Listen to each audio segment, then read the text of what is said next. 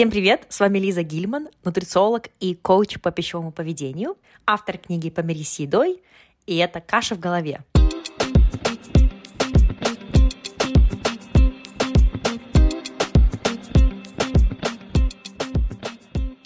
Номер один подкаст о питании, нутрициологии и пищевом поведении. В этом эпизоде я хочу вам рассказать про свой метод работы в коучинге с клиентами – я часто с вами делюсь вопросами, проблемами, трудностями, с которыми я работаю со своими клиентками, клиентами. Не только с женщинами я работаю, но большинство девушек, женщин. И в этом эпизоде я хотела бы более подробно и более комплексно подойти к объяснению, как я вообще работаю.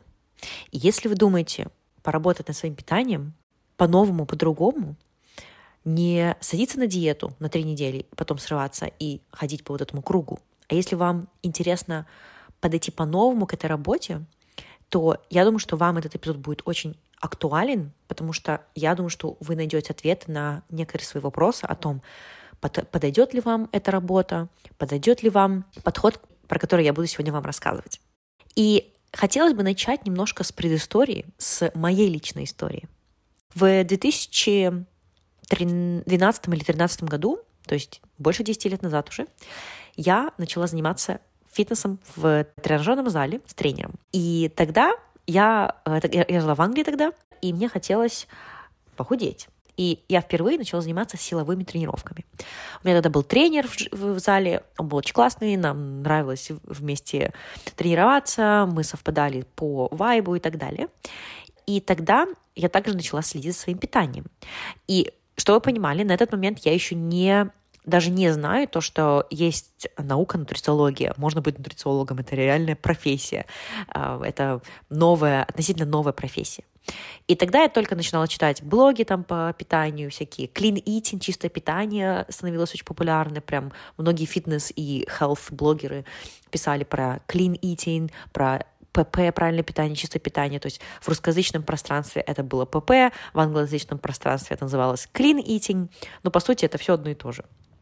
И тогда я начала достаточно сильно ограничивать свой рацион, ограничивать выбор опции в э, еде, разнообразие в еде.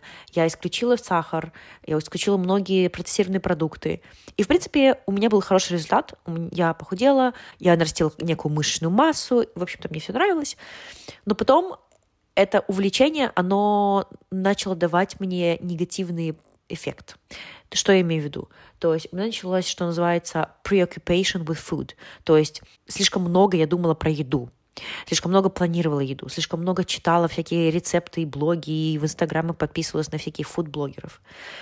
И этот food preoccupation начал мне не нравиться. я подумала, так, что-то тут не то, э, почему это занимает у меня больше времени, чем мне нравится и мне хотелось бы. Тогда я начала понимать то, что, о, а может быть, все-таки это как-то не, какая-то нездоровая штука. Я начала изучать про такую вещь, как орторексия. То есть орторексия — это некая обсессия с здоровым питанием. Также у меня начала появляться осведомленность о том, что наука, нутрициология — это наука, и есть в университетах а, курсы по нутрициологии, можно стать нутрициологом. Вот э, я начала даже там делать research по университетам, и потихоньку-потихоньку начала понимать, то, что это не просто какое-то увлечение, ой, белки же углеводы, а тут на самом деле все сложнее, больше и интереснее. Тогда я стала серьезно относиться к этому.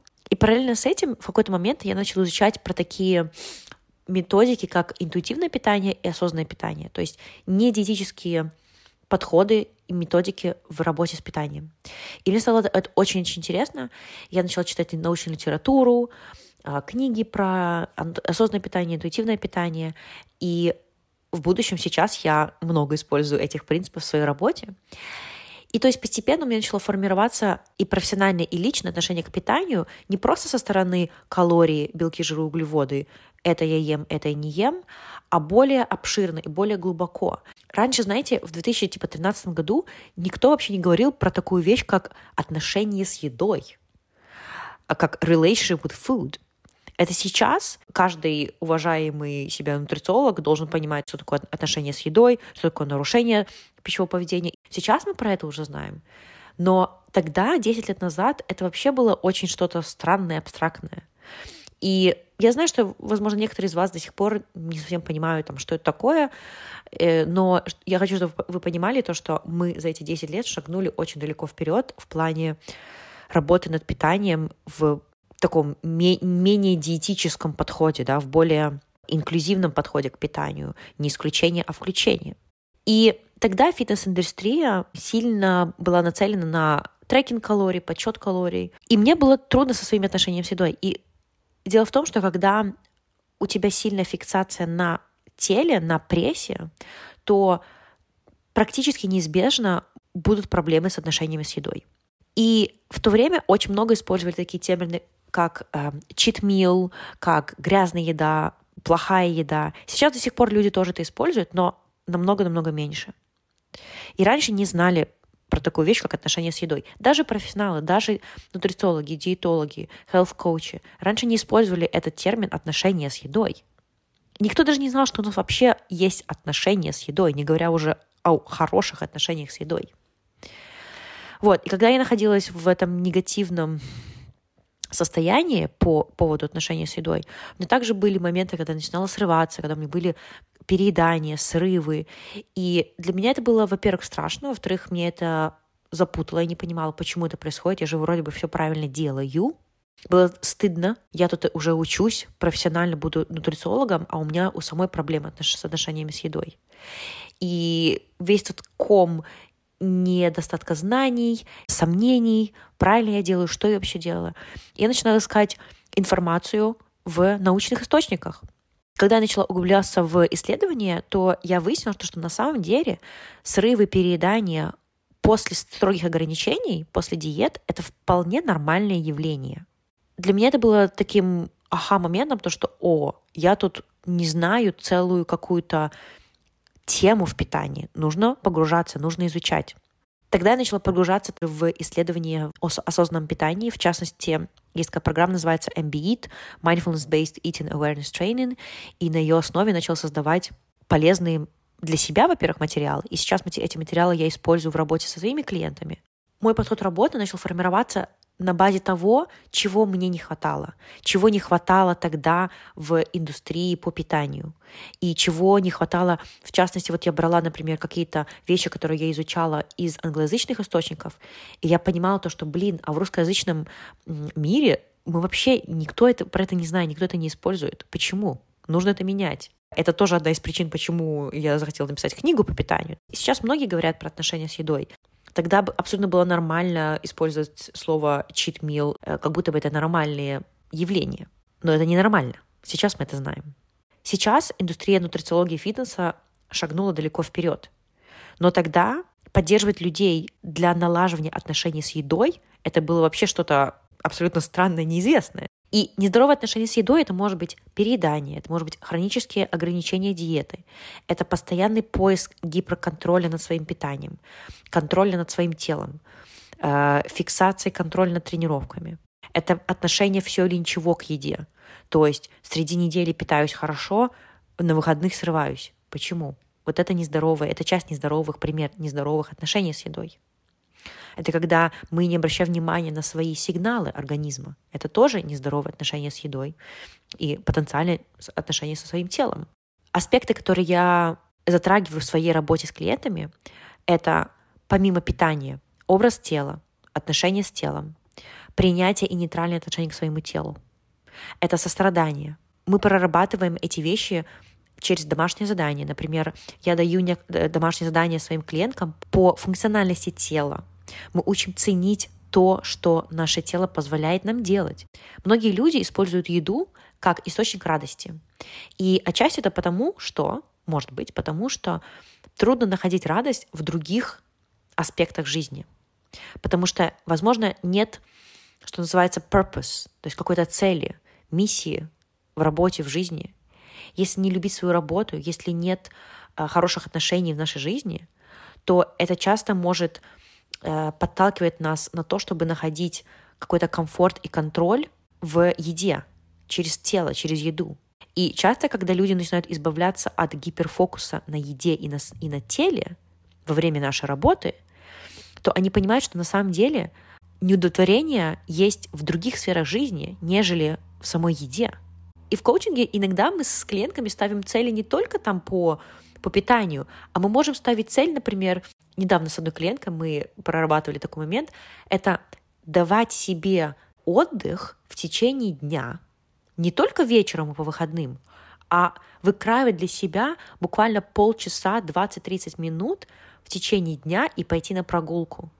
Потому что для нее мы э, поняли, что для нее это была проблема в плане позволять себе давать расслабление в течение дня, как будто бы что-то плохое случится, если на полчаса она выйдет на прогулку, а ее рабочий а, формат работы э, ей, это позволял.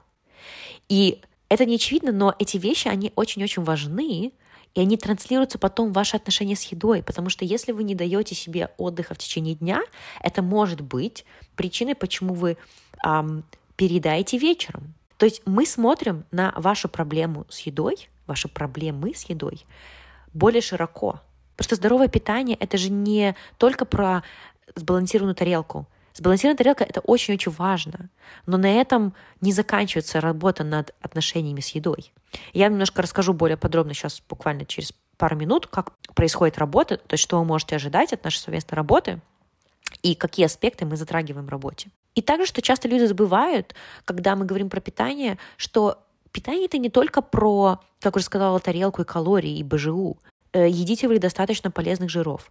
Едите вы ли вы достаточно микронутриентов, витаминов, минералов? Достаточно ли у вас клетчатки в рационе?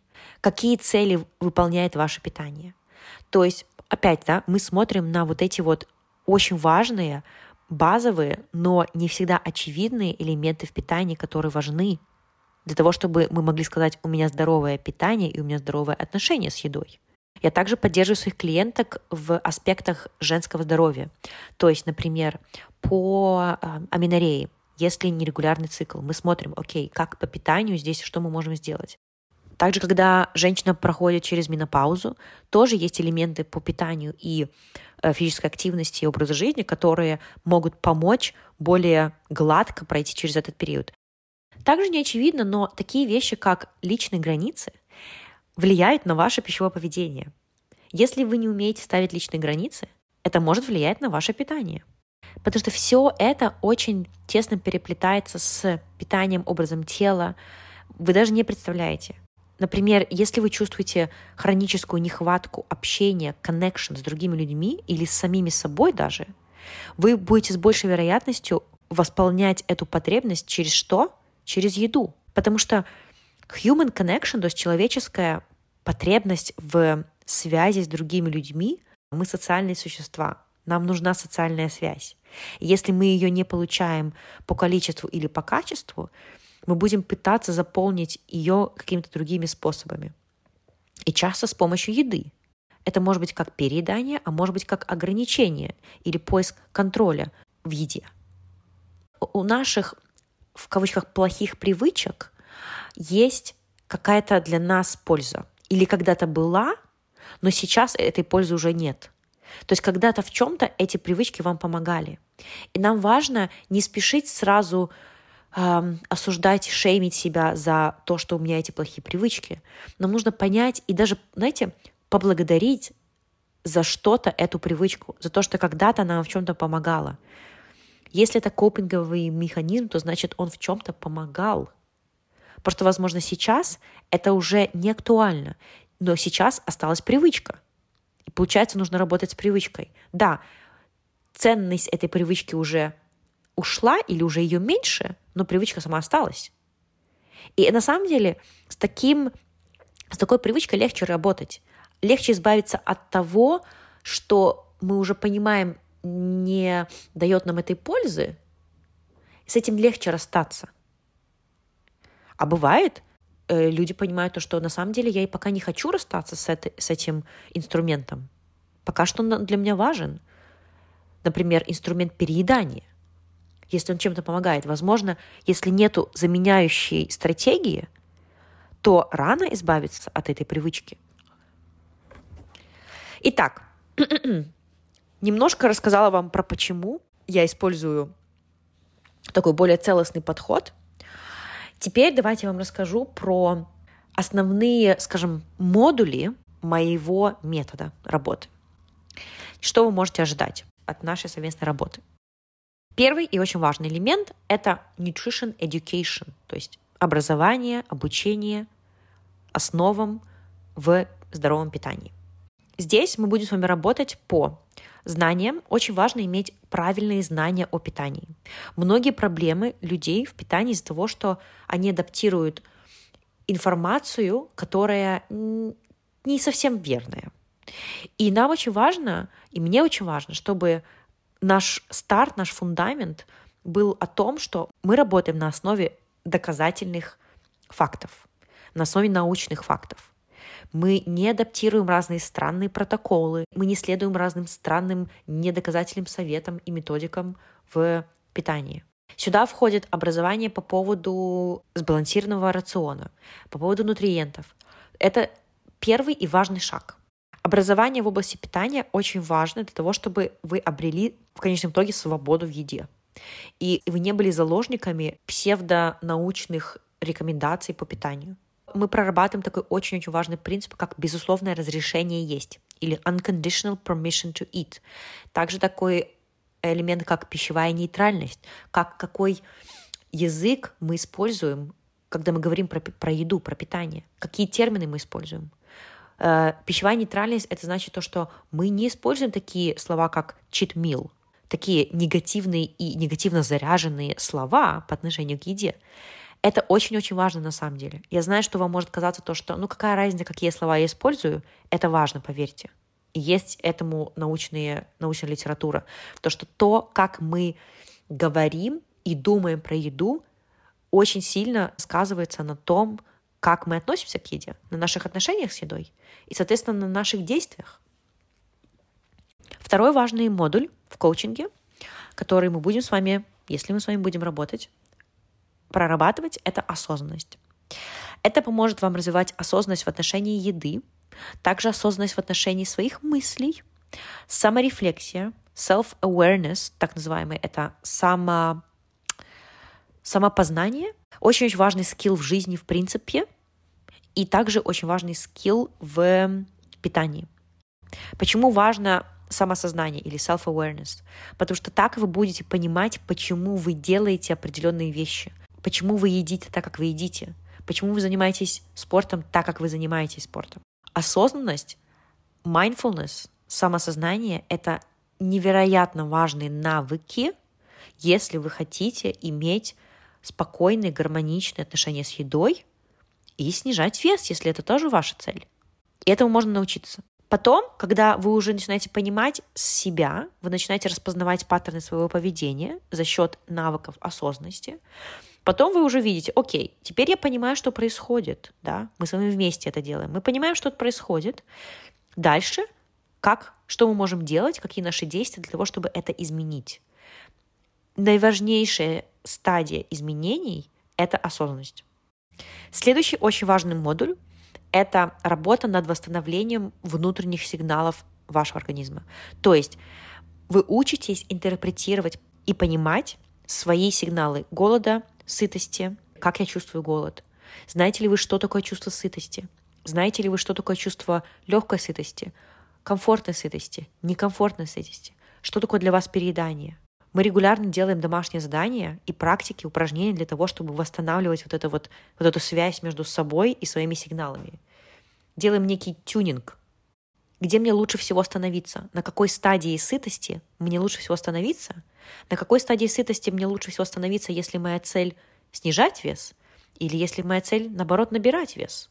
Что такое для меня комфорт? Что такое для меня я чувствую себя комфортно после приема пищи? Для многих из вас проблема лишнего веса, потому что вы недостаточно внимательно относитесь к себе во время процесса приема пищи. И для многих из вас для того, чтобы начать снижать вес, достаточно того, чтобы заканчивать прием пищи в немного другой стадии сытости, чем вы привыкли. И если вы идете в ресторан, и вы не знаете, сколько калорий находится в приеме пищи, но вы умеете регулировать свое питание, свои, свои приемы пищи, основываясь на сигналы голода и сытости, вот это и есть осознанное интуитивное питание. Когда вы можете остановиться вовремя, не переесть, потому что вы слушаете себя и потому что вы проработали этот навык. Это очень-очень важно. Если вы человек, который всю жизнь хронически ограничивает питание, хронически переедает, эти навыки невероятно для вас важны. И они могут полностью трансформировать ваше питание и отношения с едой, и сделать так, чтобы вам снижать вес было легко или как минимум намного легче, чем раньше. Следующий элемент работы, следующий модуль — это сострадание. Мы можем стать более сострадательными к себе с помощью разных практик, разных домашних заданий, которые я даю своим клиенткам. Одним из примеров домашнего задания — это письмо. Сострадательное письмо себе. Когда мы учимся разговаривать с собой, так как мы разговариваем с нашими любимыми людьми. Может показаться то, что это такое, что-то экстра, что-то дополнительное, поработать над питанием, э, почитать про сострадание. Нет. Это очень-очень важный навык. И я вам обещаю, что это работает. Я вам обещаю то, что это помогает снять критику по отношению к себе, когда у вас что-то не получается.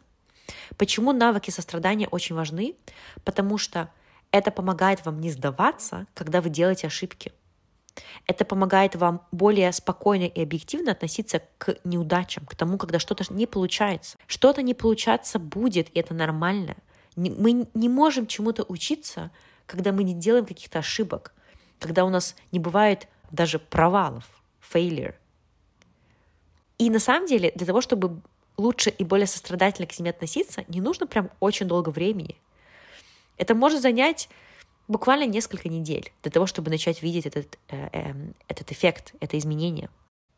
И что еще интересное, нам часто трудно быть сострадательными к самим себе, но чтобы сострадать другим людям, мы должны понимать, что такое сострадание по отношению к себе. И мы начинаем с нас самих. Потому что если мы не можем проявлять сострадание к себе, то мы не можем расти и прогрессировать, потому что всякий раз, когда мы будем делать какие-то ошибки и ругать себя, это только будет отталкивать нас назад. Мы же не хотим с вами топтаться на месте. Мы хотим расти и развиваться. И поэтому навыки сострадания очень важны.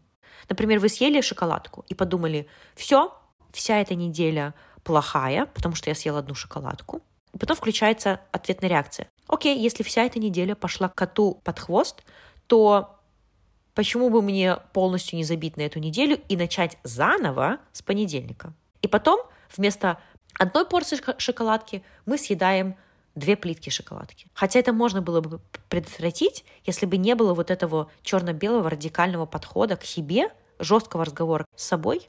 Если бы были навыки сострадания, то этого переедания могло бы не произойти. Если бы мы были добры к себе и использовали вот эту идею common humanity, то есть общечеловечная сущность, это аспект сострадания, и сказали бы себе, я человек, я не идеальная, все иногда съедают что-то не по плану, эта экстра порция шоколадки не входила в мой план, мне было очень вкусно, я и насладилась, продолжаем двигаться дальше. Ничего плохого не случилось. Какой урок я могу извлечь из этой ситуации, из этого опыта? Двигаемся дальше. И самое главное, то, что после такого спокойного, не критичного, не шеймингового разговора с собой вы будете более спокойно говорить с собой в течение остатка дня или остатка недели. Вы не будете поднимать руки вверх, говорить, окей, все это не работает, нет смысла это делать, я не могу, у меня нет силы воли, потому что я не могу держать себя в ежовых рукавицах. А зачем это вообще делать? Мы работаем по-другому. Не через наказание, а через заботу о себе. Сострадание помогает объективно подходить и объективно смотреть на ситуацию. И часто люди забывают про очень важную часть сострадания – это ответственность. Ответственность – это неотъемлемая часть сострадания. Сострадание – это не просто «ну ладно, ну ешь уже конфетку, ну ешь сколько хочешь». Нет, это не сострадание. Часто люди путают сострадание с отговорками, ленью. Но в сострадании есть очень важный элемент – это ответственность и так называемый твердый fierce self-compassion, твердое сострадание, когда мы отстаиваем свои цели, мы отстаиваем свои личные границы. Мы не позволяем себе делать что угодно, мы помним про наши цели, мы помним про то, что для нас важно. И мы ответственно от нас относимся к своим целям, к своим действиям. И мы можем объективно говорить себе то, что вот здесь нужно поработать, здесь еще не получается, здесь мы, мало, мы молодцы. Следующий модуль, очень важный в коучинге, это эмоциональная регуляция. Для многих из вас проблема в питании — это потому, что нас не научили, многих, понимать свои эмоции. Эмоциональная регуляция — это способность распознавать свои эмоции и правильно на них реагировать. Одна из главных причин эмоционального переедания заключается в том, что мы не можем правильно регулировать свои эмоции. Мы предпочитаем не определять их, мы предпочитаем на них не фокусироваться, мы решаем не принимать их, потому что это слишком неприятно. Неприятные эмоции неприятно испытывать. И мы этого не хотим. Это естественная реакция нашего мозга. И поэтому мы просто решаем не, даже не углубляться в них, не, не, не стараться разобраться в них. И тогда мы физически подавляем эти эмоции с помощью еды. И в коучинге мы над этим работаем. Мы работаем над изучением своих эмоций. Это может быть через ведение дневника, journaling, очень-очень важная практика. И также практика для саморефлексии, для самопознания. Мы работаем над рефреймингом. Рефрейминг — это навык смотреть на одну ситуацию с разных сторон, под разным углом. И потенциально с более позитивной стороны. Я не говорю сейчас про токсичную позитивность, но часто наш мозг любит фокусироваться на негативном. Недавно одна моя клиентка поделилась э, таким инсайтом, э, такой победой, что у нее была сложная ситуация на работе, по-моему, и она сказала мне, я не потянулась автоматически за шоколадкой, как это было раньше, чтобы заглушить эти ощущения. Мне это очень радует, когда клиенты открыты к тому, чтобы встречаться со своими эмоциями и, в частности, с неприятными эмоциями. Следующий модуль в работе ценности и цели. Мы ставим цели, которые соответствуют вашим ценностям. Первое, мы изучаем ценности. Я думаю, упражнение для того, чтобы вы понимали, а какие вообще у вас в жизни ценности. И вам кажется, что, Лиза, окей, а как это вообще связано с питанием? Очень связано, потому что потом ваши цели, они идут от ценностей, если вы знаете свои ценности. И часто несостыковка, то есть, например, вы, у вас есть цель, я хочу похудеть. И не раз бывает такое, то, что когда человек худеет и достигает э, результата, он не чувствует то счастье и ту радость, которую он думал, что он будет чувствовать, когда достигнет этой цели. И отчасти это может быть почему? Потому что человек не понимал вообще, зачем ему эта цель и как эта цель соответствует его ценностям. Поэтому для того, чтобы у вас не было разочарований в результате, даже если и даже когда вы достигнете этот результат, вам нужно понимать, как эта цель соответствует вашим ценностям. Какие вообще ваши ценности в питании? Каким человеком вы хотите быть, когда дело касается еды? Вы хотите быть человеком, который никогда не может себе позволить есть сладкое? Или вы хотите быть человеком, который может умеренно есть сладкое?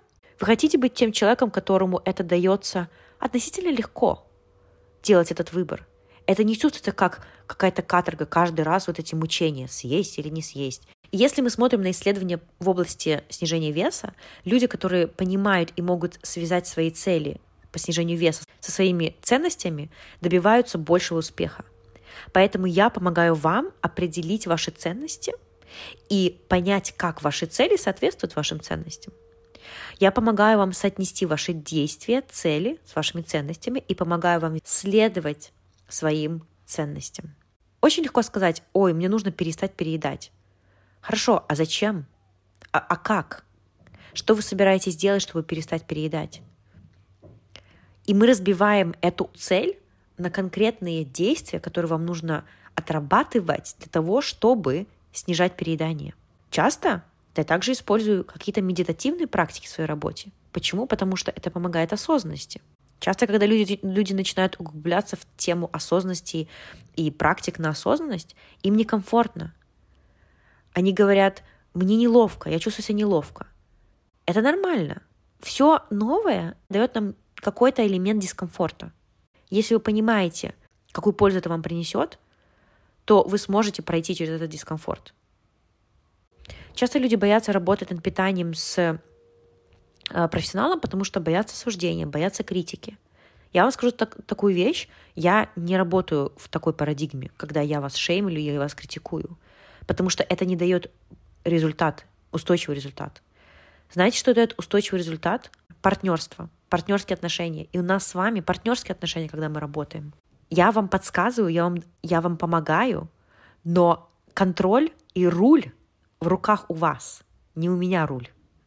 Вы капитан корабля, понимаете? Этот метод называется клиент-центрированный подход. Client-centered approach. Когда я ориентируюсь на вас. Вы главное. Ваши ценности и ваши цели. Не мои. Это ваше путешествие. А я вас сопровождаю на этом путешествии. Итак, я перечислила вам главные модули формата работы в коучинге со мной над вашим питанием, пищевым поведением и отношениями с едой. Также сюда входит image, работа со своим телом, с образом телом, поддержка здоровых отношений со своим телом. Мы с вами работаем в формате сессий, то есть мы с вами созваниваемся, мы с вами обсуждаем прогресс, мы ставим задачи, я вам даю домашнее задание, а, отвечаю на ваши вопросы. Делаем все для того, чтобы вы продолжали прогрессировать и идти к своим целям. Многие из моих клиенток со мной остаются долгое время, потому что мы классно проводим вместе время. Таких отношений, как с моими клиентками, у меня нет ни с кем в моей жизни. То есть это другой формат, это вообще другое. Это очень круто. И мне повезло. Итак, дальше. Стоит адресовать слона в комнате. Обычно люди приходят в эту работу над питанием далеко не сразу. Часто люди проходят через круги диет, и только потом они понимают то, что все, я уже так больше не могу, и приходят ко мне после того, как попробовали уже все. И я это понимаю, я абс- абсолютно это понимаю. Часто люди не хотят работать над своим питанием, потому что боятся отпустить вот этот механизм, вот этот контроль.